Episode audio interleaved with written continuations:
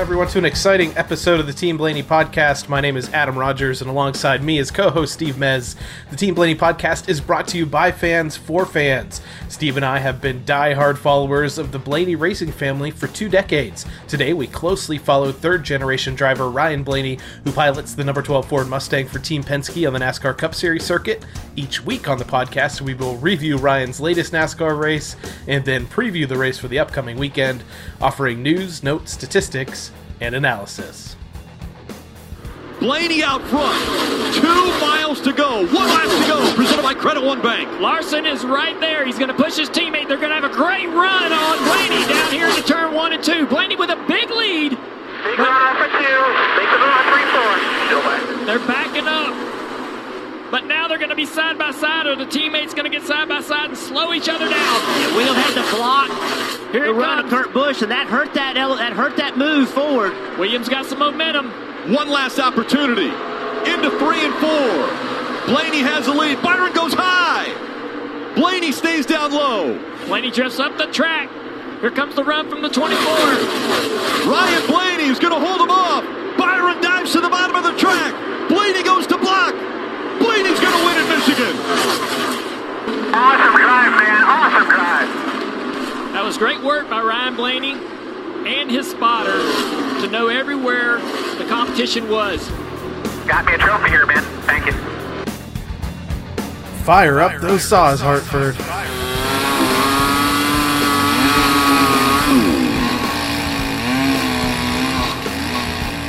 Steve, we're back, and I can't just hold it in. I don't want to wait for our preview or our review of, of this race, but we are back in victory lane. By we, I don't know, I mean us as Blaney fans, I guess, join Ryan in that in that number twelve team in victory lane this weekend at Michigan International Speedway.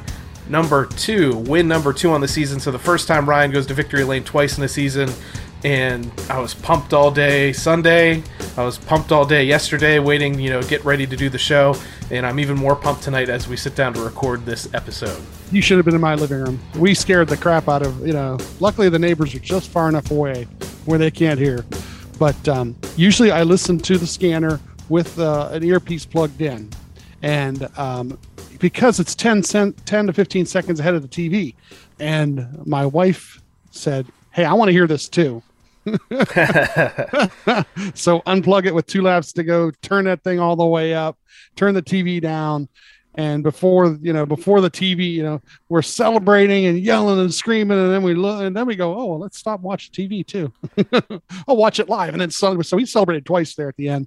Um, and I know we yeah. weren't definitely weren't alone in that for sure. I was just talking to some Blaney fans yesterday about it, and um, Hannah's one of our, our listeners and followers on Twitter, and she's talking about she was in a car actually driving, or she wasn't driving, but she was riding in a car watching it on her phone because they were on the road, and she's talking to her mom on the phone uh, about the race, and the mom is, is ahead of what she's seeing, so she's like asking her mom, he's like, as as that final lap goes by, and she sees Larson and, and Byron making runs, like, is he is Ryan okay still? Is Ryan okay still? And And then I think she said she eventually hung the phone up and then just watched to just kind of take in the, the victory. So, um, like you said, it was an amazing time. You guys were pumped at your house. I know me, I, I tend to sometimes get quiet in the last in the last couple of seconds, and then I kind of pace. But this time I was just literally edge of edge of my seat, staring at the screen, um, intense, because it was an intense finish. As as everybody's going to hear in a couple minutes here, um, I did talk to Josh uh, yesterday, day right after the race. Spoiler and, alert! Spoiler alert! It's coming up, coming up soon. But um, that's the amazing part. Those last eight laps were incredible on the radio. The the way they worked together, um, and, and and you know, Ryan is looking at things through this tiny little mirror, and he's driving as best he can to to cover the runs. And um, every bit of communication that the two of them have and the things they've worked out over the years uh, just showed. Some people were talking about it's a great preview for this week, actually, too, uh, because it was a lot like a, a plate race where you got to block the runs. And um, the thing about it that's different, though, is the runs were coming from everywhere.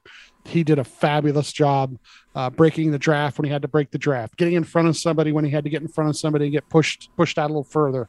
You know, coming around to that last lap and turns three and four, he got himself in the perfect position and uh, luckily didn't have to cut anybody off or anything for the win. So uh, it was just a fabulous, fabulous job of racing the car. Uh, people are going to complain about the package this and the package that, but um, like everybody said, this is what we were dealing with. This is how we have to race. You know, although the car wasn't great all day, by the end it was maneuverable enough for him to do what he needed to do with it, put on a show of uh, his talents and his abilities. Uh, kudos to everybody involved. Uh, it was a great, great weekend, a great, great Sunday race. So like you were just saying, Steve, we are going to have Ryan Spotter, Josh Williams on the Team Blaney podcast in just a few minutes. And what Ryan and Josh did over those last eight laps was pure magic. So Steve, why don't you do me a favor here? We're going to jump into our recap of the Firekeepers Casino four hundred at Michigan International Speedway. But I'm so excited to have Josh on the program that why don't you jump into a Cliff Notes version of our Ryan Blaney race recap for this weekend? Ryan Blaney race recap. Michigan International Speedway. Yeah, we'll just uh, kind of cut through this real quick here. Um, the stages were sixty, one twenty, and two hundred. Uh, competition caution at lap twenty, and Ryan McForce was starting third based on last week's second place finish. And he actually had the second pit stall too on pit road right behind the five, which was great too. And the early part of the race, the first, you know, twenty, twenty laps going into that competition caution, there were a lot of issues with the car being the way it was set up. They're working on handling. It was going into the quarter. It was chattering the front end, hitting the splitter. And basically, Ryan, uh, the communication he's given to Todd was to see if they can fix that. And this race, they the way they raced it was almost, you know, so many uh, pit stops basically is all they were trying to try and force. So they did the competition caution, got the four tires and fuel. They went in twelfth, come out twelfth. So pit crew was doing a good job already, holding serve. I know uh, I asked Stellanarius about the uh, choose cone. I think she said they only showed like two or three of like six in the whole race, which, you know, in the end ended up being good. They showed the ones at the end, but. And I know we've brought her up before, um, but if this is your first time listening, just to clarify, Stellanarius or Stellanarius or however you say it, no matter what, find her on Twitter. We usually will uh, retweet her thread each week during the race, but she goes ahead and she posts uh, the radio chatter between Ryan and Todd and Josh and anybody else that might be on there throughout the race, just kind of giving you a, kind of a little bit of a play-by-play in case you can't exactly hear it. But she is definitely a must-follow when it comes to watching a, a Ryan Blaney race. Now, through the first stage here, you know, basically shifts between like twelfth, thirteenth, fourteenth in that range, uh, still fighting this this uh, problems with the splitter and the front end shattering, and they're working on the air pressures and so forth. There is a caution at lap thirty-one, and he does work his way up into the top ten for a little while there. All Penske cars by lap forty were in the top ten, uh, the fourth one, of course, being uh, Matt, uh, Matty D. By the end of the stage, though, I think he ended up eleventh there. The nine wins stage one, and they work on a special thing here. They put a right front packer in during this pit stop, and this is kind of trying to help get that splitter from keep it from bouncing, keep the tires from chattering. So the car starts to get better as we go along here, and he gets into clean air too a little bit here, and that helps too. I have to say, I was nervous uh, the way that they, they started this race off. It is never good this year, and they we've run into a lot of this with no practice, no qualifying. We're getting the ride heights right. Uh, coming off the truck is super, super important. So, so for them to immediately fire off there and him saying the car's on the splitter uh, kind of gave me an uneasy an uneasy feeling in my stomach. Yeah, lap eighty-three, he actually says we're finally getting somewhere here. So the, the changes, the air pressure, everything's starting to work work for him where he's able to maneuver better. Talks about a big vibration um, at lap ninety-eight, which is a little scary, but uh, they know they're going to pit here soon because there's some green flag pit stops going on and everybody cycles through. Once the cycle's done, he ends up twelfth. They do a about a thirteen second pit stop there with four tires and fuel. At the end of the stage, the uh, eighteen wins and Ryan is end up twelfth. So they stay out here at the end of the stage too. And this is once again, part of that strategy. We're going to stay out. We're going to get some track position and we're only going to end up pitting one more time from here to the end of the race. That's how some things uh, shake out here as we go. Cause he gets up to fifth basically by staying out. Yeah, so I was, like I said, I was already a little nervous, but that seems at this point in the race, they've got the car pointed in the right direction, um, but a little bummed, no stage points uh, in either the first or second stage, so uh, they've kind of put everything in strategy-wise into this last stage, last run of the race. The Choose Cone, is, uh, the leader is the number five at this point and takes the top, and Ryan takes the bottom. So this puts him up like a row. So he basically ends up being fourth after the restart shakes out.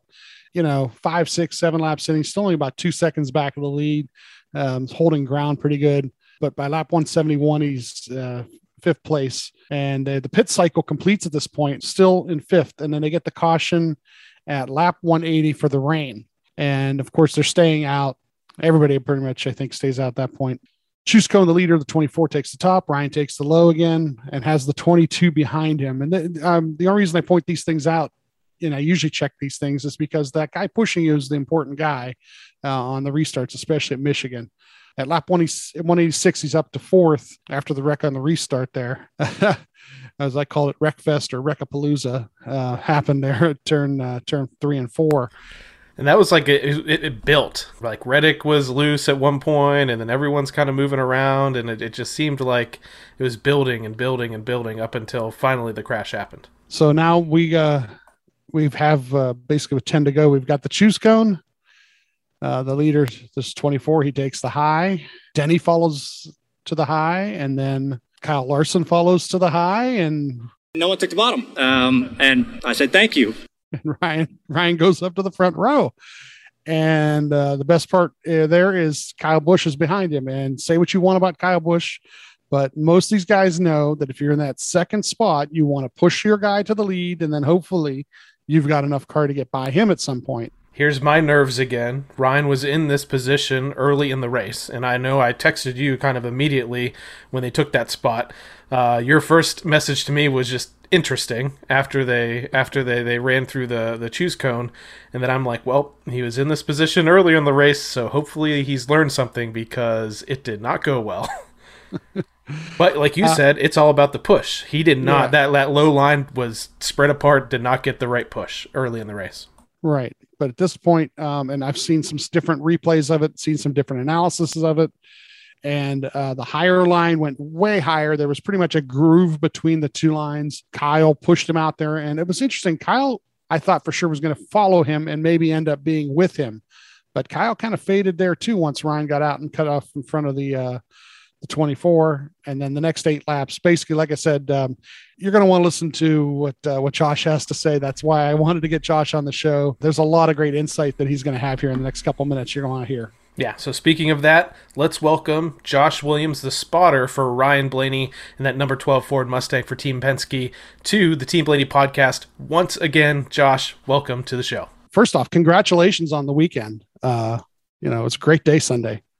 Thank you. Yeah, it was a, it was a cool win, especially when you get those wins that don't look like they're going to come halfway through the race. So to, to get there in the end and have be in a position to win it and cap it off was pretty cool. So those are the exciting ones, I think.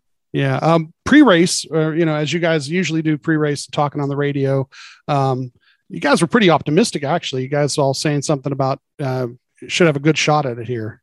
Yeah, I feel like uh, I feel like we knew we could be in position there at the end if we um, just kind of keep our track position and stay around the front. Um, restarts there, obviously, are a lot like super speedways, and I feel like we do good at those. So if we just kind of get somewhere near the front, I feel like we could get near the front and have a shot to win. Um, so we're just pretty confident in that. I mean, we've ran good there the last couple couple years. We ran good there last year, both races, and obviously got wrecked in the second one there. But I feel like we had had a shot just to hang around the front and be there at the end with those restarts like that. So it ended up playing out that way. Now, early on in the race, um, there was there was issues with the car and the handling and so forth. And um, I noticed that, like, sometimes the communication from Ryan back to Todd doesn't always happen. Like, sometimes you have to relay it. Is is it just like just there's too much going on and maybe Todd doesn't catch what's being said? Or yeah, a, a lot of that is Todd has even more radios than I have on, because he's got, you know, a radio just with the, the engineers and people in the pit box. He's got his channel two to me. He's got channel one to Ryan. So there's a lot of talking that he hears more than just what we're talking through that a normal person could hear. So a lot of times he's got a lot more going on in his head and, mm-hmm. and a lot more busy down there with computer screens and everything else. So sometimes he just don't pick up on what he's saying as quick as I can hear it from just the radios mm-hmm. I have. I kind of found it interesting. Uh, Todd kind of asks your opinion too, sometimes on the handling and, and something you see basically uh, on the way it's handling through the turns or, or so forth. Yeah. Sometimes it depends. A lot of times he can't see the whole track where he's at. Mm-hmm. So it's a little more like that. And then he's obviously got, you know, S M T and data and stuff running, but it's hard to really see where the cars are always and kind of how you're positioned around them. So there's one time in the race yesterday, we, like probably forty, fifty laps in, Ryan's like, it's a little better. And I told Todd, like, don't don't fully believe all that because we're in better air now too, so it's going to be a little better. So right, right. Don't think we've like got to where we need to be. Keep working on it. Basically, is what I was getting at with that, which he understood. So yeah, it just it's, you can see a lot more from the roof just because you can actually see all the cars and scenarios of what's around and and just kind of how he handles around other cars compared to a computer screen. So I I try to relay what I can. It's it's hard to really tell sometimes, even from my standpoint of what the actual car is doing, but I'll tell him where we're struggling. Mm-hmm. And then he'll ask Ryan, like, how's your entry or how's your exit, kind of stuff like that, because that's where I'll tell him that I noticed that we are struggling in a certain spot or something. It'll get you. It'll get kind of like that thing where you give an opinion and then he asks Ryan's opinion of, of that. And it kind of gives more feedback basically toward a certain direction. Yeah, yeah. Exactly. Yeah, just trying to all work together and have some kind of feedback for what's going on. It's not always smooth, but any little bit I can help on top of what Ryan's already given. It only, only helps in the big picture. So just, anything you can see, you try to explain it. The choose cone ended up being a big, big thing as the race went on. And I don't know why T V doesn't always cover it properly. Um, I pay big attention to it. Um, what kind of things do you give Ryan information wise, so he knows, or at least gives him an idea what lane he wants to pick on a choose cone? Um, our biggest thing is I normally just count the bottom lane. So for instance, the way we do it, if we're running, if you're running eighteenth, that's going to be row nine. So eight cars in front of you put you back on the same row. Mm-hmm. So I'll tell him we're eighteenth for the cone. Well, I'll count the bottom lane. So he knows if it's only to five or six, that bottom lane is going to be two or three rows shorter. Mm-hmm. So a lot of times it's just counting the lanes, and then he kind of makes a decision on what lane he wants to get in. Uh, Michigan obviously is very top dominant. Um, so when you get back in the pack, if you're not going to gain two or three rows on the bottom, you'll go to the top and even sometimes sacrifice a row or two just to be in a preferred lane. So the biggest thing I do is just count. I count rows, I count cars in the rows, and then kind of leave it up to him for where he wants to be, but just giving him the information of what row is going to be shorter. Yeah. I mean, uh, doesn't some of like um, the pit strategies play into that too, where if a team doesn't pit or only takes two tires and they're going to be out in front, you want to know what lane those guys are in, so you, you, you stay away from them basically? Yeah, it definitely does, depending on the track. I think Michigan is enough throttle time and wide enough that it doesn't matter as much as somewhere, somewhere say like a Charlotte, that's a little bit more narrow and, and tires fall off if it's a longer run. To Michigan, you can kind of get away with it. So that definitely matters some places. And sometimes you'll get, you know, it kind of gets mixed up, and somebody that's running thirtieth all day, he may end up up front, and you know he's not going to be as fast, so you try to get away from that row and just get your lanes moving. So it's it's a lot that goes into it. The biggest thing for me is counting rows, so Ryan knows how much he gains, and then kind of leaving it up to him for committing to his decision of what lane he wants to be in. I think it's a big thing too. Yeah, I mean, the initial uh, start of the race, you know, he's up up there to begin with, and there's no choice at the initial start of the race, but um, right away it, it just seemed like the lower lane was was not going to be a good good place to be, because he tried to leap out of there and go around people, and it just didn't work. The bottom there is really difficult, and especially on the on initial start, because you don't really know what you have for your car. Mm-hmm. Um, you're trying to see if it's on the splitter, how it's handling, stuff like that. So it's a little more difficult. And then we weren't very good to start. Obviously, it took us a while to get the car pretty good in the race. So we weren't very good, and then we couldn't ever get up. So it was kind of a domino effect there for the first four or five laps. I think we went back to fourteenth or so before mm-hmm. we really got going. Yeah. Now, the, the second to the last restart um, at the at, near the end there, um, the choose ended up being a low. And uh, he went from fifth to basically the second row, which is, you know, technically third. Um, and, and that, um, that only lasted, what was that? What was it? The crash happened within a lap, I think there. Yeah. We, they wrecked in three and four, but that basically set it up, because he got all the way to fourth position when the crash happened. And then that sets up the last choose cone, which in your opinion, was that kind of crazy that all three of those guys went high? I, yeah, I thought it was crazy. I mean, I understood Denny going high, being mm-hmm. second place car, because that's probably more preferred than being on the bottom. Yeah. But like Larson to go to six instead of having a chance to win was a little bit, I think, of playing defense for the points. Kind of afraid of if it doesn't work out, losing some spots. But I mean, you got to race for the win, I feel too, if you're in that position. And funny enough, Sunday morning in the hauler, I was watching through some, some S M T data with Ryan, and uh, Josh Berry did the same thing in the Xfinity race. He could have took the bottom and picked sixth. And I'm like, if you're in a chance to win, like, you got to try it. Like, finishing fourth or fifth, being satisfied with that compared to trying to win and finishing eighth or ninth you got to try to win. Like I was, I was like, I'll be mad if we did that same decision. So then the same thing happened in the race. And like, as soon as it happens, like, all right, like we just talked about this. And that was the first thing he told me in victory lane. I was like, well, same exact scenario played out that we actually watched this morning. So yeah, it was a little surprising, but I think that was, it was a lot to do with probably the point situation for Larson. I think Larson's decision was the only one that was surprising. I wasn't surprised at Denny's being second to take the top. Well, I was, uh, my, my first thought was that Denny did that not only, not only for, you know, to, you know, to push uh, Byron, but also to keep Larson from getting behind Byron. Basically, I always uh, kind of thought that the main reason he did it was so that it wasn't two Hendrick cars lined up basically, and with him on the low end of it, you know, not being able to work around them.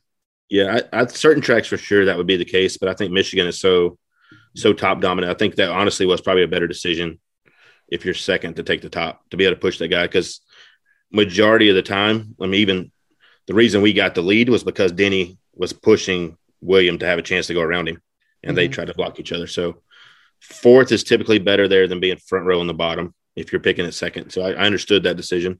Um, but yeah, it definitely, it helped that they didn't get lined up together too. If he'd have took the bottom and those two would have got lined up, it would have been a lot more difficult for Denny.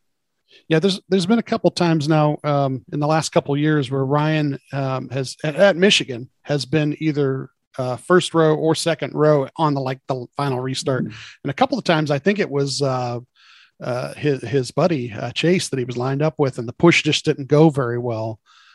But isn't even the guy in the second row? Isn't he basically looking to push push the guy to the lead and then hopefully get around him at some point? I mean, isn't that what Kyle was looking to do? Yeah, I think Kyle is smart enough to understand that if he tries to make a move on us, that us and him are both going to get stalled out and the top's going to roll. So you try to push him as long as you can and then get up if you have a shot. Because I think Kyle was eighth or so before he took third, so he gained a lot out of it. Mm-hmm. Um, but, yeah, if, if if you don't push that guy, you're realistically stalling out both your lanes and you're not going to go at all. So you, you have to commit to some form to push him until you get him clear or until you got a hole to go that's going to make you a little bit better. That was definitely the smart move in that situation. Just trying to push as long as you can. Now, we're from where you're at. Do you actually go talk to Kyle's spotter at all before the restart, or is it just already kind of like the, the drivers kind of know that, that what's going to happen? It depends on the driver who it is. They don't have. To, I don't have to talk to Kyle's spotter. Kyle's very aware of every situation. Mm-hmm. Um, Kyle knows what he's doing. Kyle's a very smart race car driver, so I didn't have to talk to Kyle or his spotter. Um, if you're the leader, sometimes you'll do that more often than that, but. Kyle choosing the bottom, he knew what position he's putting himself in as well. Mm-hmm. So he knows he knows the only way for that to work is to, to push us as hard as he can, really. So the, the next eight laps are just totally mayhem at uh, at my house, and I'm sure at a lot of Blaney fans' houses. And I and I went back and rewatched it again today, even just to just to see uh, how many different runs uh, and how much different it is than plate racing, because it's still some drafting, but it's still in a way like plate racing too, where guys are getting runs. In the eight laps that, that happen, how much of it is what you tell him and what he does looking out his mirror?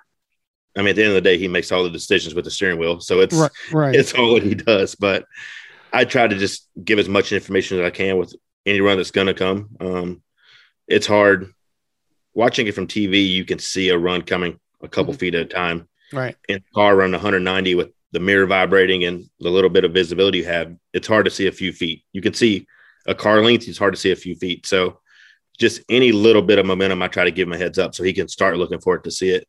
So, I mean, the last eight laps was, it's a lot of both of us. I mean, just give me constant information as much as you can, but at the same time, he's putting his car in different situation every corner because he's trying to defend with some air, trying to keep his momentum up to not stall himself out where they get an even bigger run. So mm-hmm.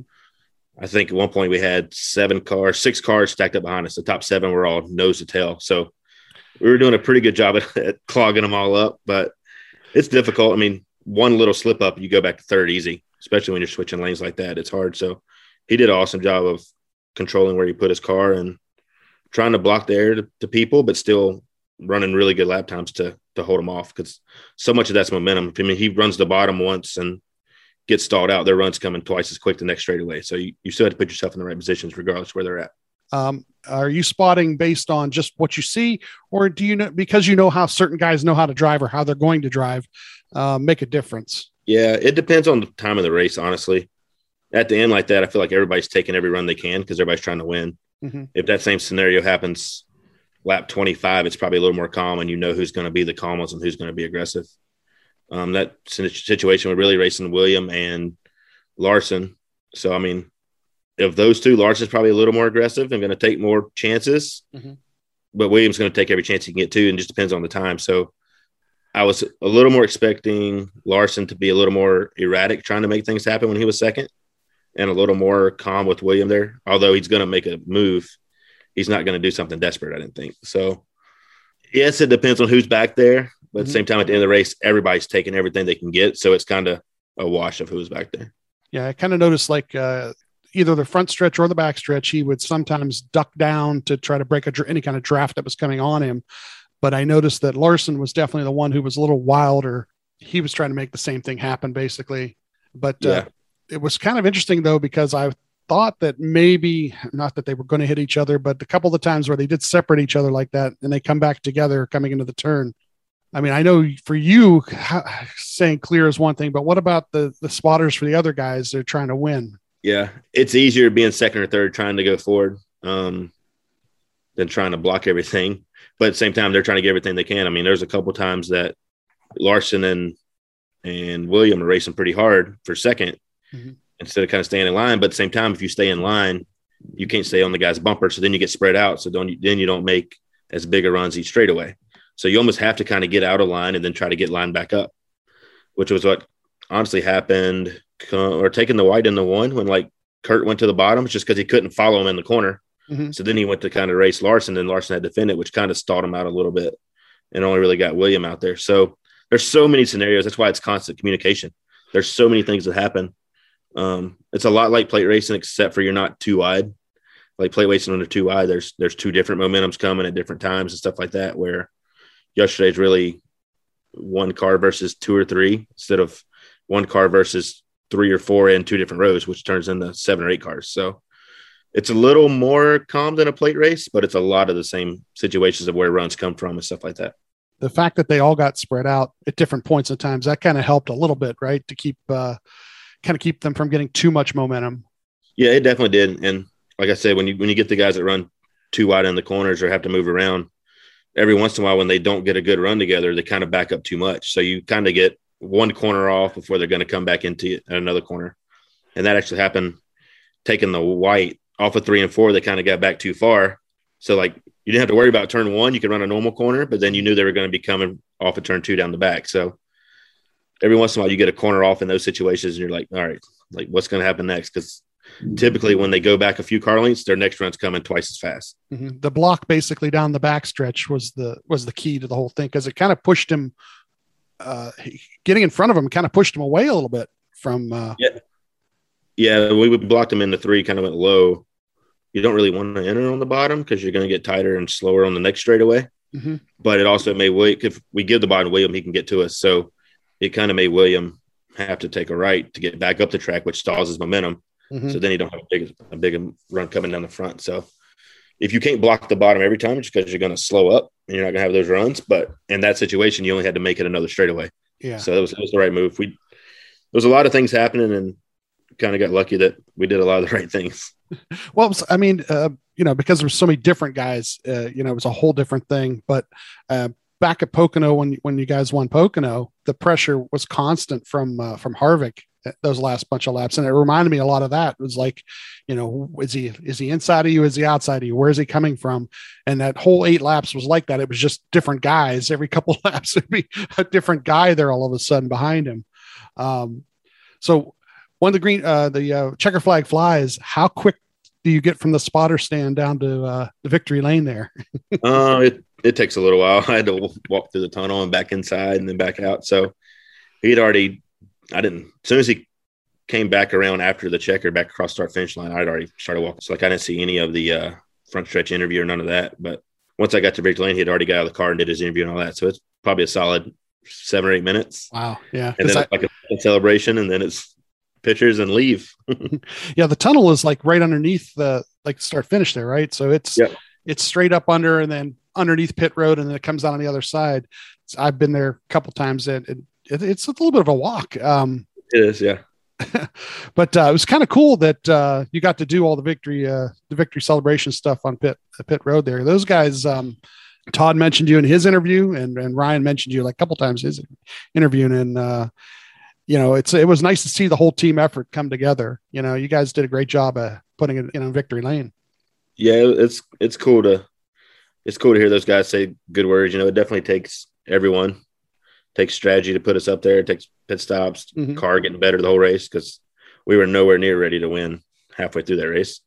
Um, it just takes everything, you know, and then when it's your turn to step up the last eight laps, you're happy when you can and not giving it away. I, I told I told our manager last night in victory lane, I was like, every lap we got closer to the end, I was like, all right, don't screw it up now. Like, you got less chances to screw it up, so don't screw it up now. It was so weird. Like, after like the, the last eight laps, after the second or third lap, I was like, he's going to do this. You know, he's getting practice each lap on how to block guys. And it was just like, by the end of it, it was like, oh yeah, we know how to block everybody.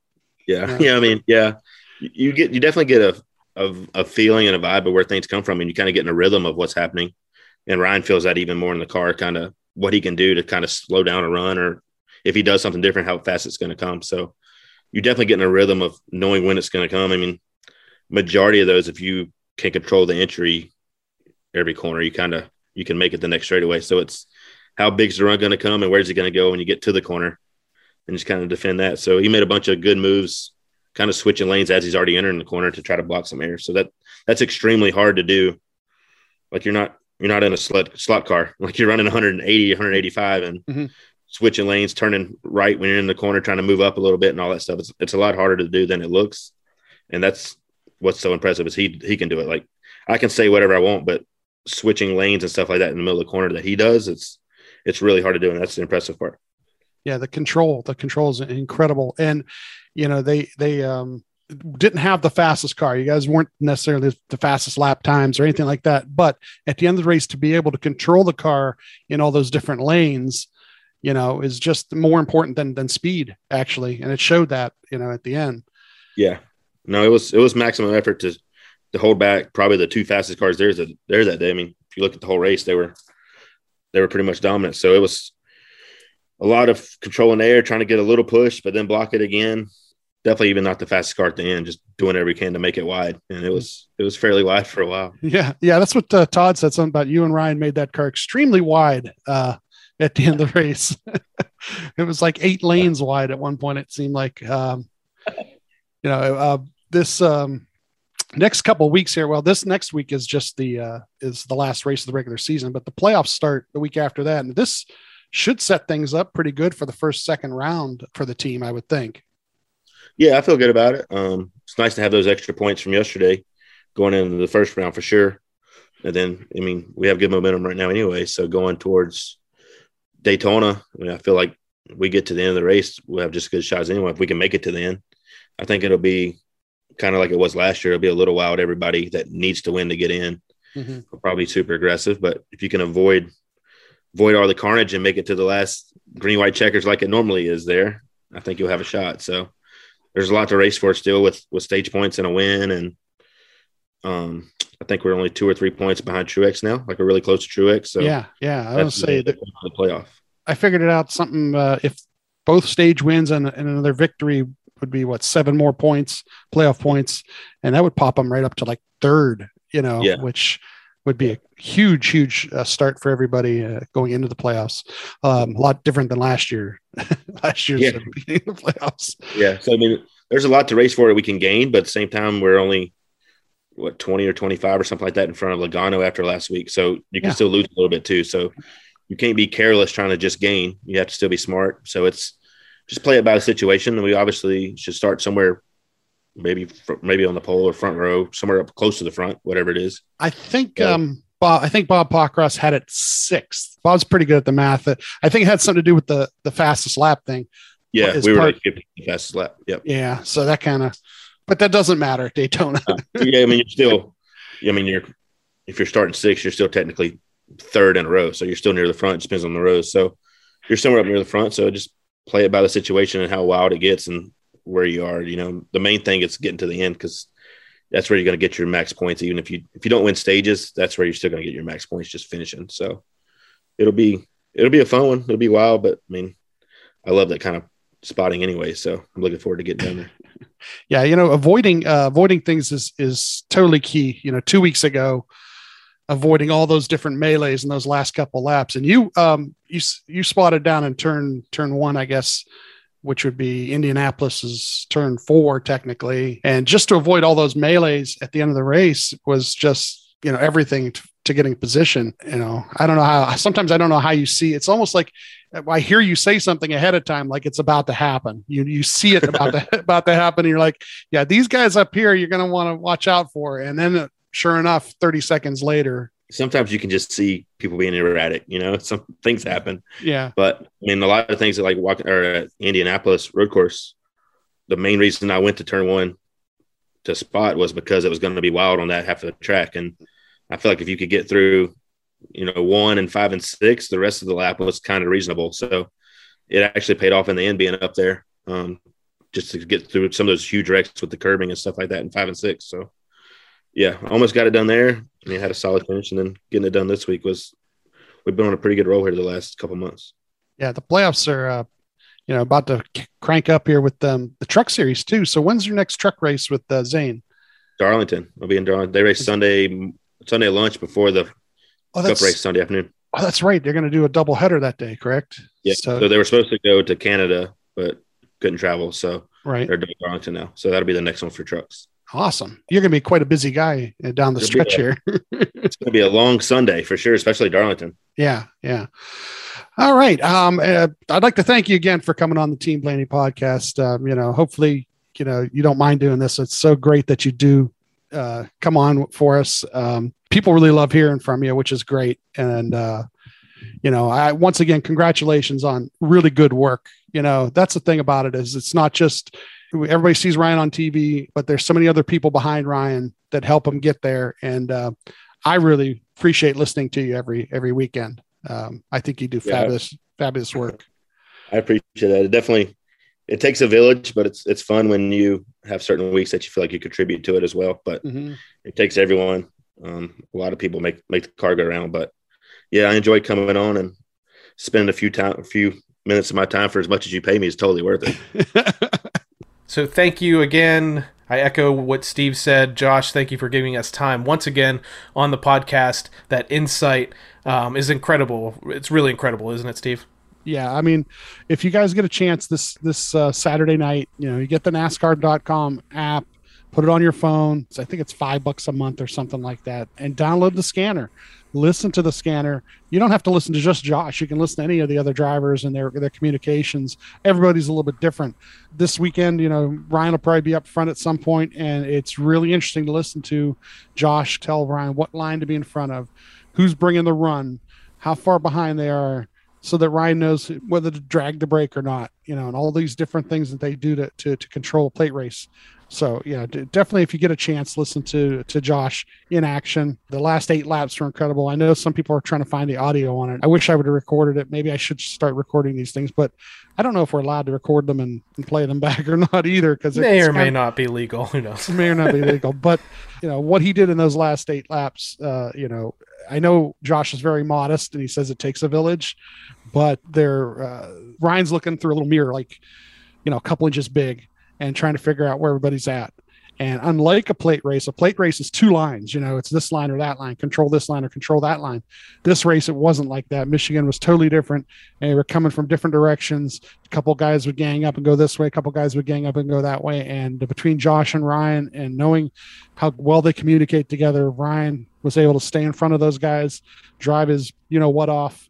And um, it was a great win. He did a great job. It was fabulous racing for eight laps. So what I would encourage everybody to do, um, one, like you said, get the scanner app. You guys can take a listen to him, but also go back into our archives from this year, because we've had Josh on the program multiple times, but we had a very special episode with him that we took during an off week that just dives super deep into Josh's story and how he became a spotter in the first place and who he has worked with in the past, and then also how he and Ryan have kind of built this relationship up. So go ahead, listen to some of our past episodes there.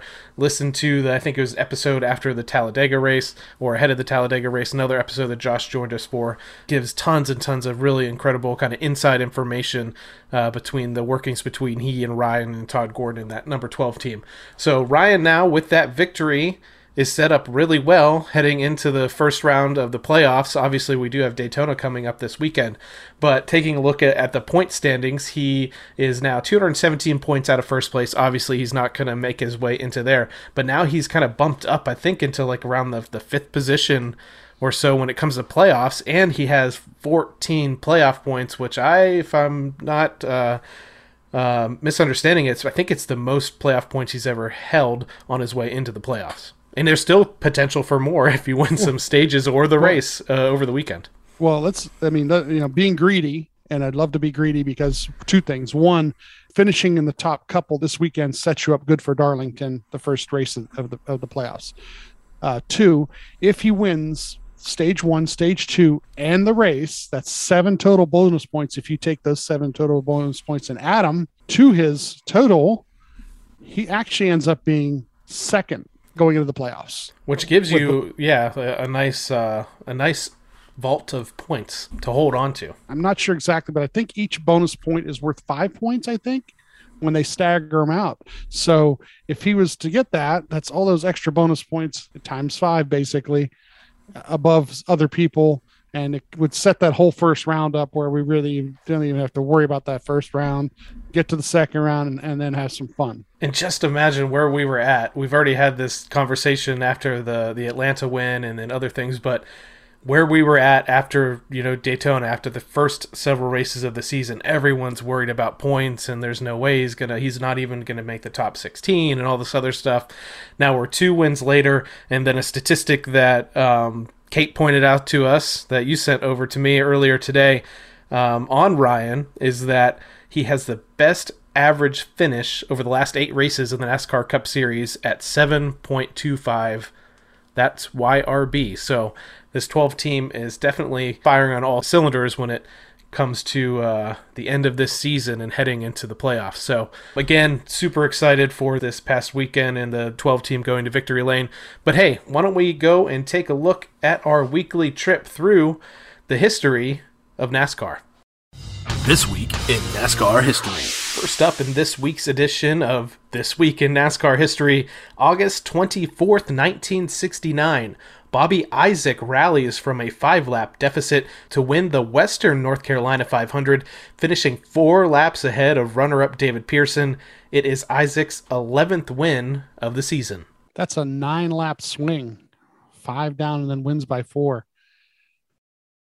Up next, we have August twenty-eighth, nineteen seventy-seven. Cale Yarborough racks up his eighth win of the year at Bristol's Volunteer four hundred. Yarborough's Junior Johnson Chevrolet fails the post-race inspection for the second time in a row.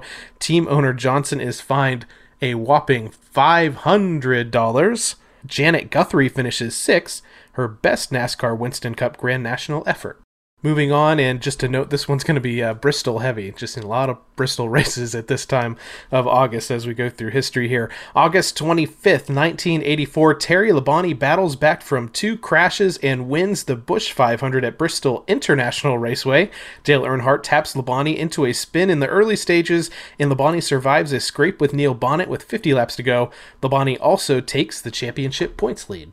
Moving on, and another tidbit about Terry Labonte, August twenty-sixth, nineteen ninety-five, Terry Labonte slides across the finish line just ahead of Dale Earnhardt to win the Goodies five hundred at Bristol. Earnhardt slaps Labonte sideways on the final lap in a bid to win. Labonte's Chevrolet crashes into the concrete barrier just after taking the checkered flag. And finally, we go to August twenty-fourth, two thousand two. Jeff Gordon nudges his way past Rusty Wallace with three laps to go and ends a thirty-one race losing streak with a triumph in the Sharpie five hundred at Bristol. fifteen caution flags dot the crash-marred contest. That's it for this week in NASCAR history. Tune into next week's episode of the podcast as we'll take you on another trip through the history of NASCAR. Ryan Blaney, Weekend Preview. Daytona International Speedway. All right, Steve, maybe we got a little bit of preview of some pack racing or drafting racing or super speedway racing this past weekend at Michigan. But this weekend, we are heading to Daytona for the real deal, the Coke Zero Sugar four hundred, Saturday, August twenty-eighth at Daytona International Speedway. You can catch the race, a night race at seven p.m. Eastern Time on N B C, or you can catch it on the radio with M R N and SiriusXM NASCAR Radio.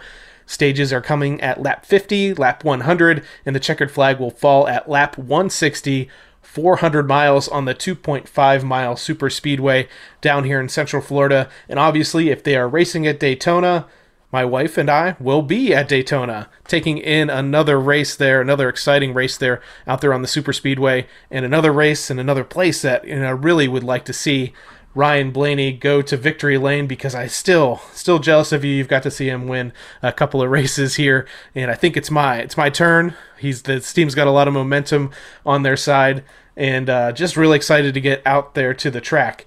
And just some stats, just kind of looking back overall, Ryan has an average finish of nineteenth on the super speedways, which a lot of that is just because it's so volatile. He did crash out earlier in the year at Daytona and the Daytona five hundred, really early on before that rain delay happened.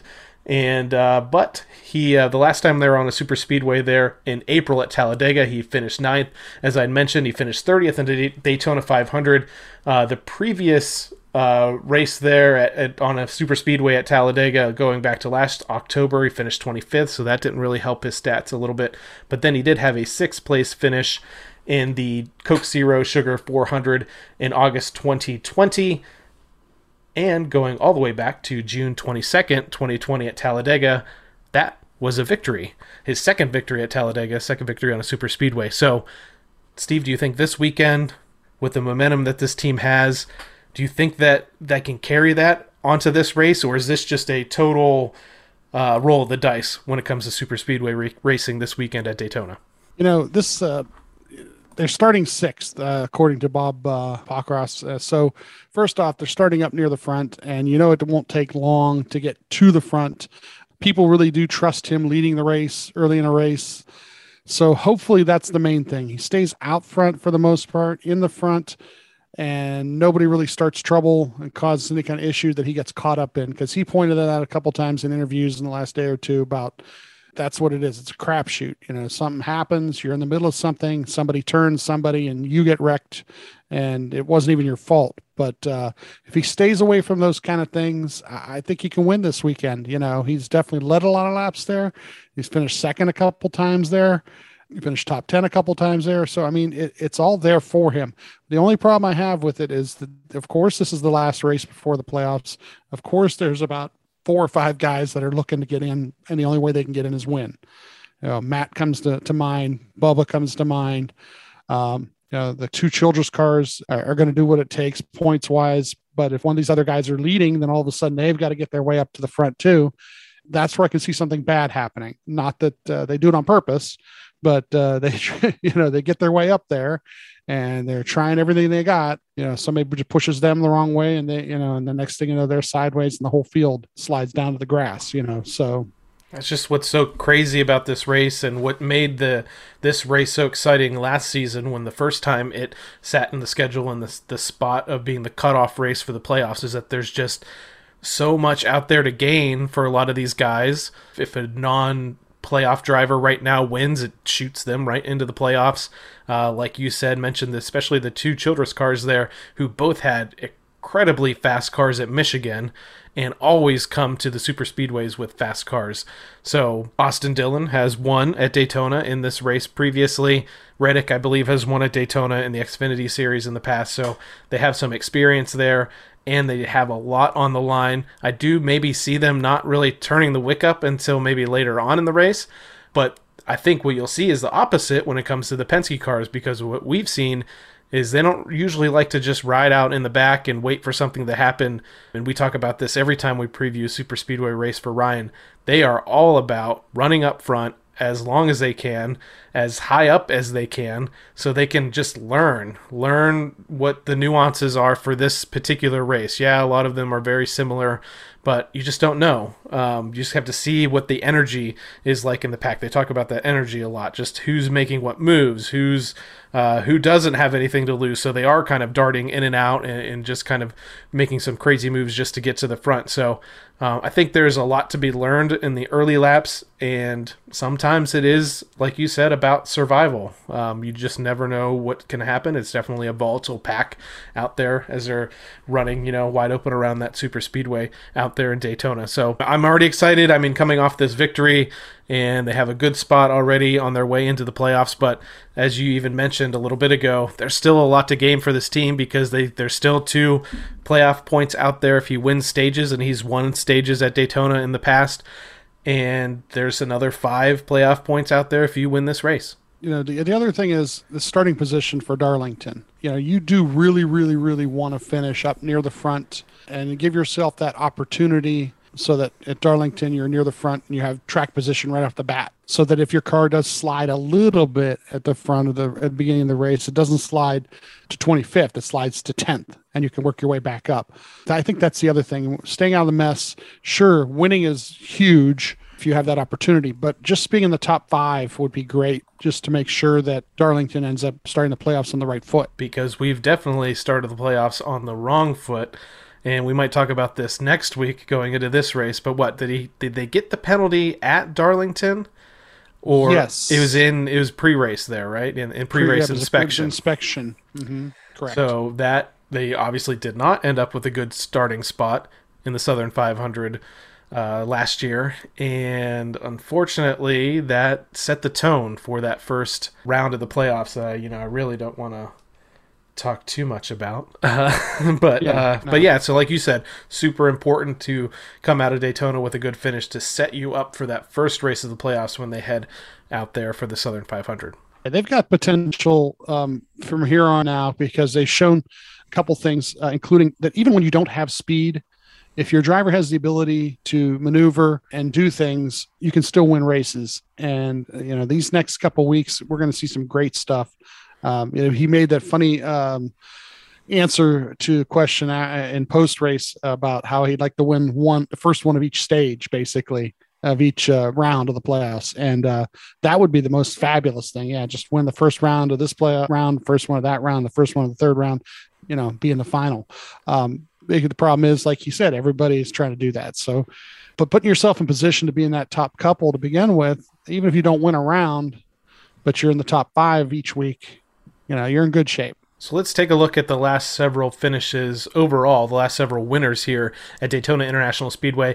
Obviously, the most recent uh, driver to visit victory lane was Michael McDowell in this year's Daytona five hundred. Prior to that, William Byron won the Coke Zero four hundred. Denny Hamlin won the five hundred the previous year.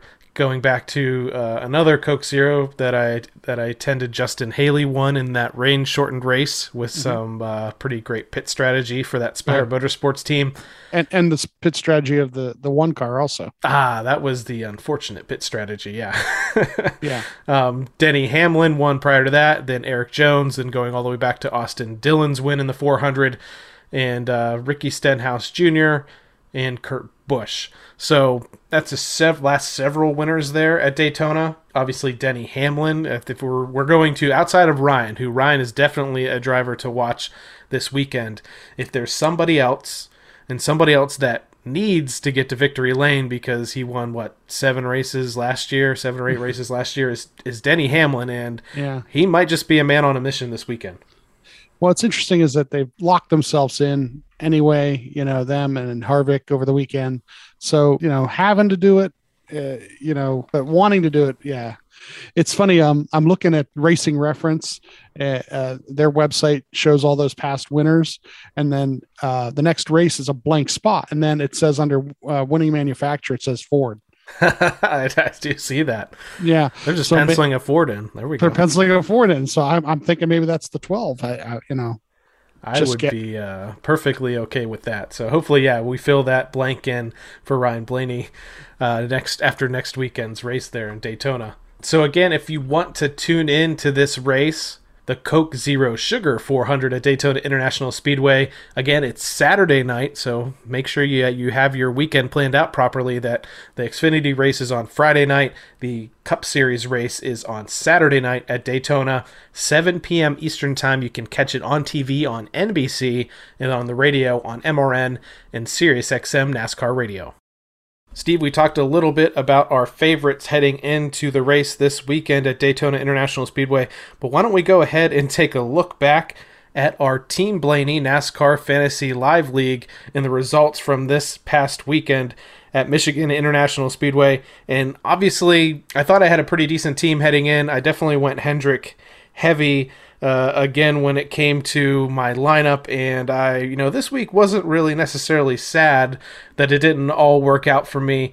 Um, taking a look back at my lineup, I had uh, as my starters, I had Kyle Larson. I threw Kevin Harvick in just because I thought, you know, and I mean, I know that they're struggling this year. Um, if you consider finishing, you know, tenth to fifteenth every week struggling, uh, some guys would probably kill for that, but threw him in there because he'd won the last two races at Michigan. Had Ryan Blaney in my starting lineup. I had Joey Logano because I thought he was going to be strong in this race, which he was, just kind of got caught up in that incident later on in the race. I also had Kyle Busch, which again, thank you, Kyle, for the push at the end that helped uh, get Ryan Blaney the victory. And I had Denny Hamlin in the garage, and I had a, had a, inkling that I was gonna put him take him out of the garage and put him in. I was actually gonna replace Kyle Busch, I think, with Denny at one point, uh, but I did end up leaving Denny in the garage. I had Kyle Larson down as the race winner. That didn't happen. I had Chase Elliott down as the top Chevy, just kind of hedging my bets there. That didn't happen. I had Joey as the top Ford, and I kind of kicking myself because I had Ryan in the top Ford spot, and then kind of at the last minute uh, on Sunday, I swapped them out and put Joey in as top Ford, so that didn't work out. I didn't get any of the bonus picks. I had Chevy as the winning manufacturer and Hendrick Motorsports as the winning team. So, unfortunately, that didn't work out that well for me. How did you uh, how did you end up, Steve, this week when it came to fantasy? A big weekend for you? I'm a bad fantasy league person. Uh, this past week, a bad, uh, explain. a bad, a, a bad podcast co-host, because my wife actually told me on the podcast last week to set the lineup, and uh, I forgot to do it. So, uh, I, and initially, I'm, I'm, I didn't think that was that big of a deal because I'm thinking, you know, fantasy football and like, oh, you forgot your lineup, you're good, you still have the guys in, and yeah, you still had starters in, assuming that they had starts left. But you pointed out one big thing that happens when you forget to set your lineup, and what's that? I had, I had A J Allmendinger from last week in there, so yeah, Better. he wouldn't even ra- he didn't even race, and then I didn't have any of the bonus picks done, so you know, um, yeah, not so good on my part. But you know what, the playoffs are coming, and uh, we'll rally around the playoffs. So why don't we take a look at uh, the winners uh, this past weekend in the Team Blaney NASCAR Fantasy Live League when it comes to the top ten points earners there from Michigan International Speedway. And first we had Blaring Idiots with two hundred sixty-four points, and second we had Joe Lopez one with two hundred thirty-seven, and third we had U S Calvin with two hundred thirty-four, in fourth we had The Nutty Gamer with two hundred twenty, in fifth we had Blaney's Daisy with two hundred fifteen, in sixth we had the aforementioned Stellanarius and with two hundred fourteen points. In seventh, we had the Dalai Lama four with two hundred thirteen. In eighth, we had Rochi twelve with two hundred five. In ninth, we have Blaney Kicks Beep with two hundred four. And rounding out the top ten this past weekend for the Team Blaney NASCAR Fantasy Live League when it comes to Michigan International Speedway, we had Rogue Tough with two hundred three points. Now I'm interested to go to the overall standings just to see how far the Mez team has tumbled in the standings. Um, ooh, it was a it was a pretty decent drop, and I'll give you guys the update after I run through the top ten uh, in in the points. This is overall league standings. Holding down the top spot once again is still Clyde's Chicken Pit Racing with four thousand eight hundred seventy-three points. In second, we have Moon Cup with four thousand eight hundred thirty-two. In third, we have Blaney Kicks Beep. In fourth, we have Doug K zero five two five. In fifth, we have Rogue Tough. In sixth, we have Glitterbugs. In seventh, we have the Dalai Lama four. In eighth, we have Vans twelve. In ninth, we have Go Larson. And rounding out the top ten with four thousand five hundred ninety-five points, we have Spider Monkey. And you will notice that for the first time in several weeks, Mez twelve team is not in the top ten of the Team Blaney NASCAR Fantasy Live League. You have tumbled, my friend, all the way down to the lucky number thirteenth position. I'm just getting ready for the playoffs. Playoffs? On to Daytona. Did somebody say playoffs? So mention some guys to look for. I think uh, someone I might have in my lineup, because I have a plethora of starts left, is Denny Hamlin. Uh, I still have a start left for Ryan Blaney, so I'm going to throw him in there. Is there anybody else specifically that you think might be? Is Are you going to put Michael McDowell in just to see if he can go two for two this year at Daytona? What do you What do you got? I got. Um, I just put my lineup together already. Already. I just and the bonus it. picks, right? And the bonus picks and everything. I just, I just hurry up and did it. I'm not even waiting for Saturday or Sunday. Um, yeah, Ryan. I had a Ryan start left, and I would have started him last week actually if I would have remembered to do it. Wah, wah. Um, Denny Hamlin. I still have a Denny start left. Kyle Busch. I still have a Kyle, Kyle Busch start left. Still have a Brad Keselowski start left, and uh, Alex Bowman to round up my top bunch. Kurt Busch in the garage. So, you know, and I uh, think that's a good, uh, pretty good lineup, actually. I uh, can't believe I still have some of those guys left for one start. So hopefully everything resets and we get a bunch of starts uh, coming for the playoffs. But um, yeah, we're looking good. That does not sound too bad. So I'm going to keep my lineup. Uh, uh, I don't want to say secret. Definitely going to have Ryan. Definitely going to have Denny Hamlin. But by secret, I mean, I'm probably going to pick it. I got to remember, too, like I was just saying about when you tune into this race, you got to remember that it's Saturday. So maybe after we, we go off the air here, I'll, I'll set my lineup up just so I don't uh, – just a P S A. Don't end up like Steve, and make sure That's you right. set your lineup, especially That's if you're right. vying for a top ten uh, in the points here, though. So don't pull a Mez. Don't pull a Mez. There we go. So, again, we're capping off another exciting episode of the Team Blaney podcast, fresh off Ryan Blaney's victory at Michigan International Speedway, heading into the weekend at Daytona International Speedway for the annual Coke Zero Sugar four hundred. I just want to thank everyone for tuning in to this episode of the Team Blaney podcast. If you'd like to learn more about myself or co-host Steve, please listen to our first episode that really dives deep into how we both became fans of the Blaney racing family. If you'd like to interact with us, you can find Team Blaney on Twitter at Team Blaney and on Facebook at facebook.com slash Team Blaney. You can also search for Team Blaney on Instagram, and that's a place you'll want to be this weekend, because I'm going to be at the track for a couple of days, and we'll be posting photos as I go. Don't forget to also download, rate, and subscribe to this, the Team Blaney podcast, on the Apple, Google, iHeartRadio, and Spotify apps. Yeah, tell a friend, um, because this this podcast uh, was a little bit different, because we got Josh again. We got Josh after a victory, and we got that insight from, from Josh. So um, grab some friends and, and tell them to tune in, because this is a totally different uh, way of doing it this time, and um, Josh had a lot of good things that you want to hear about, talking about the victory. And once again, to close out the show, we want to remind you to check out the Ryan Blaney Family Foundation. This organization, established in two thousand eighteen, supports causes that have closely impacted the Blaney family, including the Alzheimer's Association and U P M C Sports Medicine. You can find out more about the foundation on its website, ryan blaney family foundation dot org, or on Twitter at R B Fam Foundation, and finally on Facebook at facebook.com slash R B Family Foundation. And Steve, special this week because of his victory, you too can support the foundation through a partnership with Flag and Anthem. Yeah, um, also they're doing the uh, walk to uh, end Alzheimer's coming up in the next couple of weeks, and you can join either Team Blaney in North Carolina or Team Kate Blaney in Ohio here, and join them for the walk to end Alzheimer's.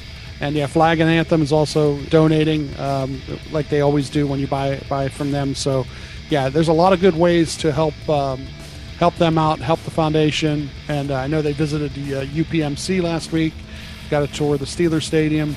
So, uh, you know, if you get a chance, check out their website. And if you can do so, you know, help them out. You know, either join the walk or support these. Uh, there's links um, basically through the Ryan Blaney Family Foundation on Twitter or Facebook. And there are links there that you click uh, to go ahead and, and uh, donate. Definitely a fun thing to do, and I'm pretty sure you can probably do it virtually again this year as well, from anywhere that you're at around the country. You don't have to be in Ohio, you don't have to be in North Carolina, to support those versions of Team Blaney, probably the more important versions of Team Blaney when it comes to raising awareness for the Ryan Blaney Family Foundation. I know the Team Kate Blaney walk is going to be up at Y S U, uh, so you actually get to check out uh, the new, uh, new facilities up there too if you, if you get a chance. So for my co-host Steve Mez, I'm Adam Rogers. We'll catch you next time right here on the Team Blaney Podcast. Good night, Brussels. No one took the bottom. Um, and I said thank you.